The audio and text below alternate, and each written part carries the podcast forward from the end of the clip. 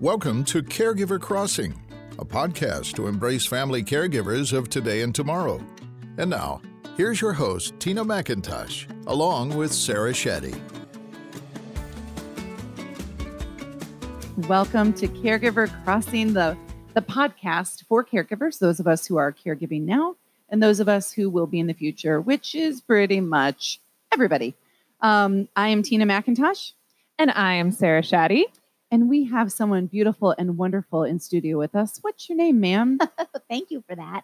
Um, I'm Melanie Perry, and I'm with American Senior Communities. And Melanie is a regular in Caregiver Crossing. When we had the radio show, she was in with us often. She's been a friend of Joy's house forever. But I will say, I don't know the last time we spent Halloween together. I don't know. This, this it has been a while, if, if not even potentially having this be the first time we've spent Halloween together.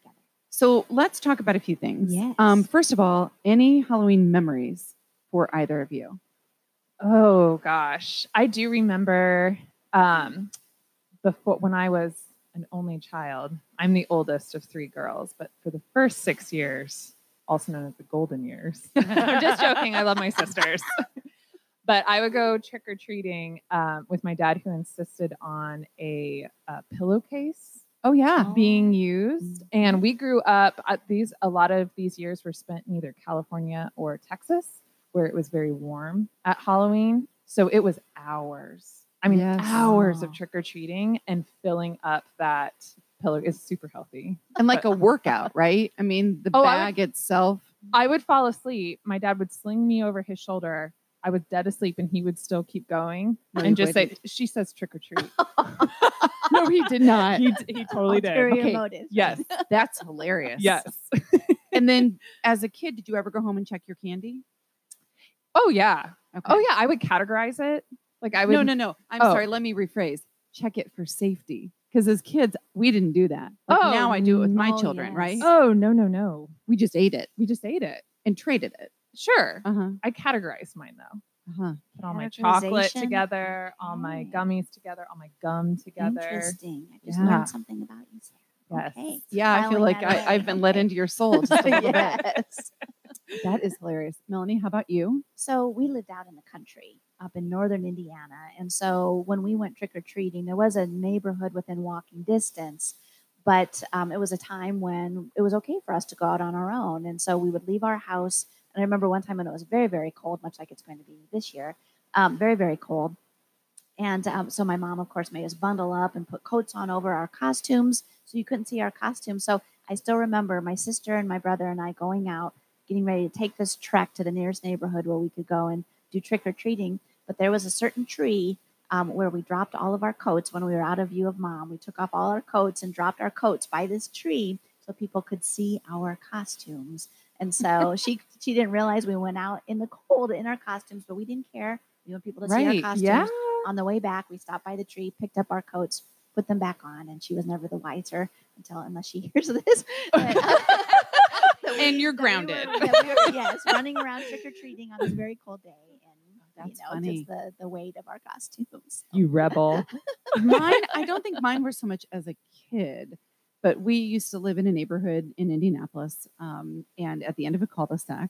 And so we had tons of kids that would come through, you know, trick or treating. And my husband, Jeff, would sit in the front yard with this shaggy, like, uh, uh, man who'd just come out of the woods, you know, and he had all this hair and this big beard, all fake. And he would sit with overalls on and like bundled up, and he would sit in a chair perfectly still. And so he Oh. looked like decoration. Uh, and as the kids would go by, he would not necessarily jump out at them, but would talk to them. And it was the kids were terrified. And and he wouldn't give candy to the kids who came. There were older kids that weren't dressed in costume. wow. Like he would say, "What are you? What are you dressed as?" I mean, if you're old enough to drive, he was kind of like, "If you're old enough to drive, you Yeah. trick-or-treating." I respect candy. that. There's I a- do too. point, right? You at least have However- to make the effort. Yeah. My point was, if you're going to do that to those kids, you need to sit in somebody else's yard, don't because they know where we Oh, live. Right. back. Right.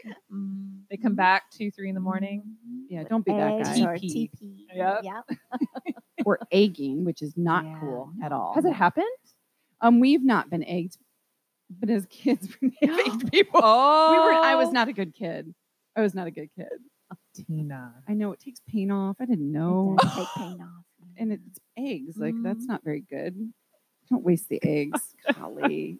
I should have been caught for lots. we had things. these kind of we had these kids growing up these boys who were yeah probably teenage and they would go around and put tennis balls in the exhaust pipes of all the cars which is horrible What does that do? It well the system back up. some, it would make the system but some of them like this was this was probably you know late 80s early 90s so these cars at that time would rumble and all of a sudden these balls would just shoot across the neighborhood and it was a cul-de-sac also so these balls go boom That's kind of funny, actually.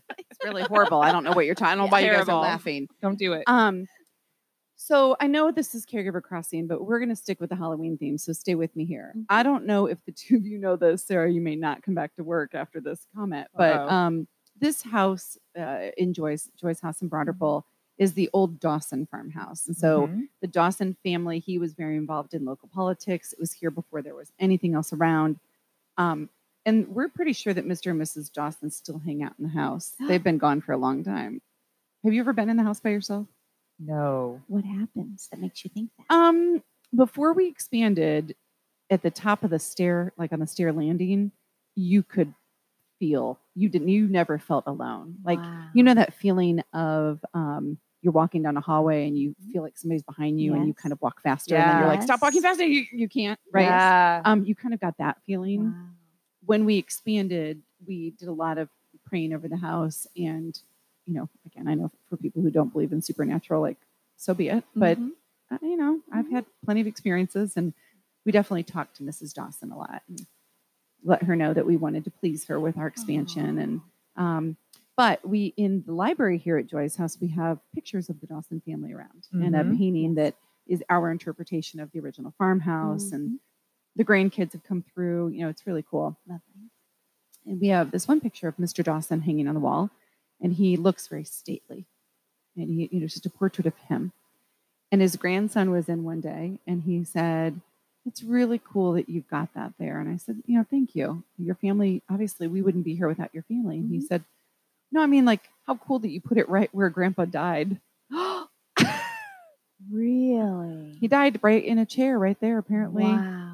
Uh, his grandson stepped out for a little bit and came back. And he was dead right there. So we have his portrait hanging right there. It's in honor of him Mm, now That is a lovely Mhm. honor. But wow, how interesting that you kind of intuitively that put we it put there. it there. Mhm. Mhm. what was your reaction were you a little Uh, you know, like cool. Yeah. it was, you know, it just made sense, and we that will that picture will not be moved. You know, like No, it no, stays no, there. no, no. It stays there. right Um, but come in the house by yourself sometime late at night. It's it is a little. It's gotten different over the Uh-huh. years. It's not as as strong of a Yeah. presence, but it was a thing. maybe that means that they're just super at peace with Mhm. i hope what the house has become I hope. Um, all right. So before we go, because I know it's a big day, lots of things to do.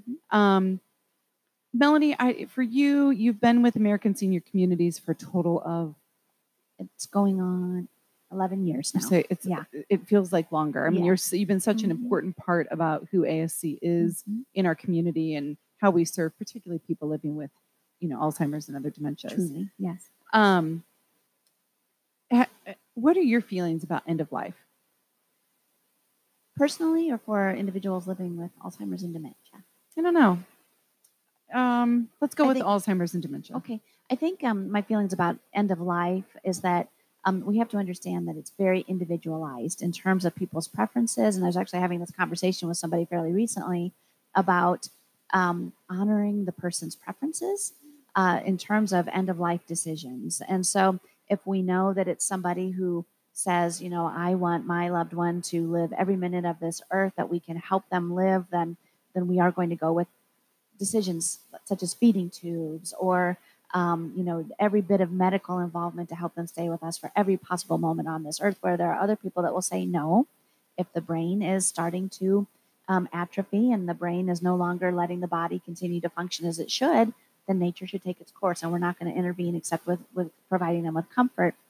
That one of the things that we need to become comfortable with um, in the world of caring for people with alzheimer's and dementia is putting our personal feelings aside, whatever those may be, and truly honoring the preferences of the family of the, the person who is dying, um, and and just being comfortable with that rather than ascribing our own values, our own judgments to whatever decision might be made.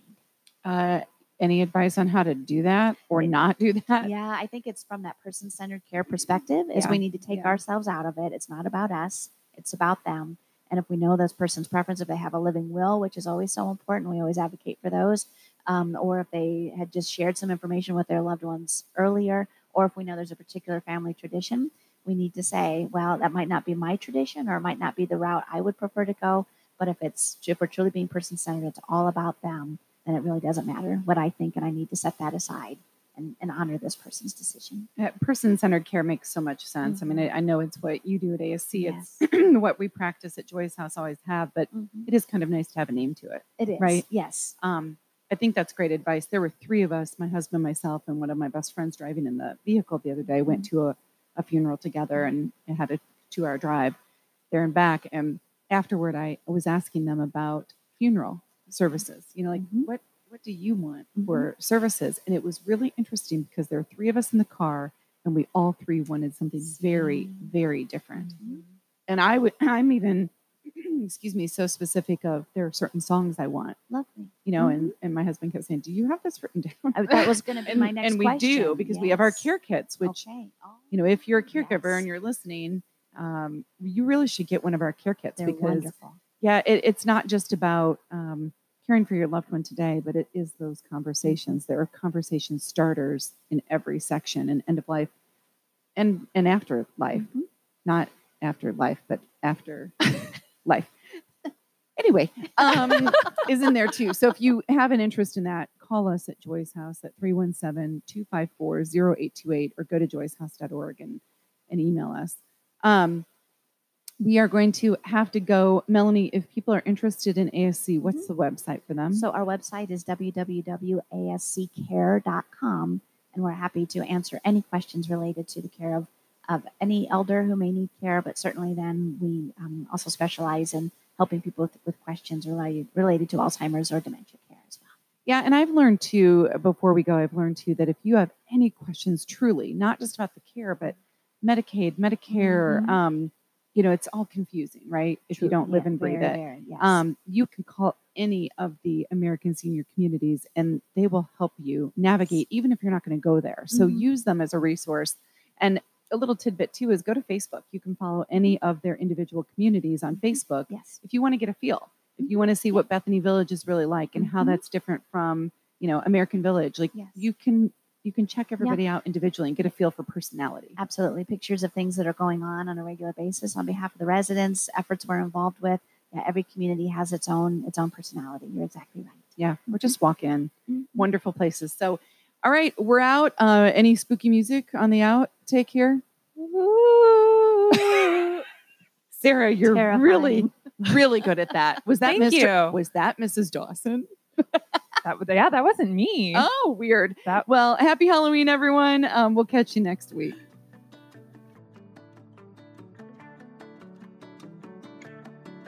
You've been listening to Caregiver Crossing, a podcast to embrace family caregivers of today and tomorrow. If you would like to learn more about Joy's House, visit joyshouse.org. And for social media, you can like us on Facebook at Caregiver Crossing.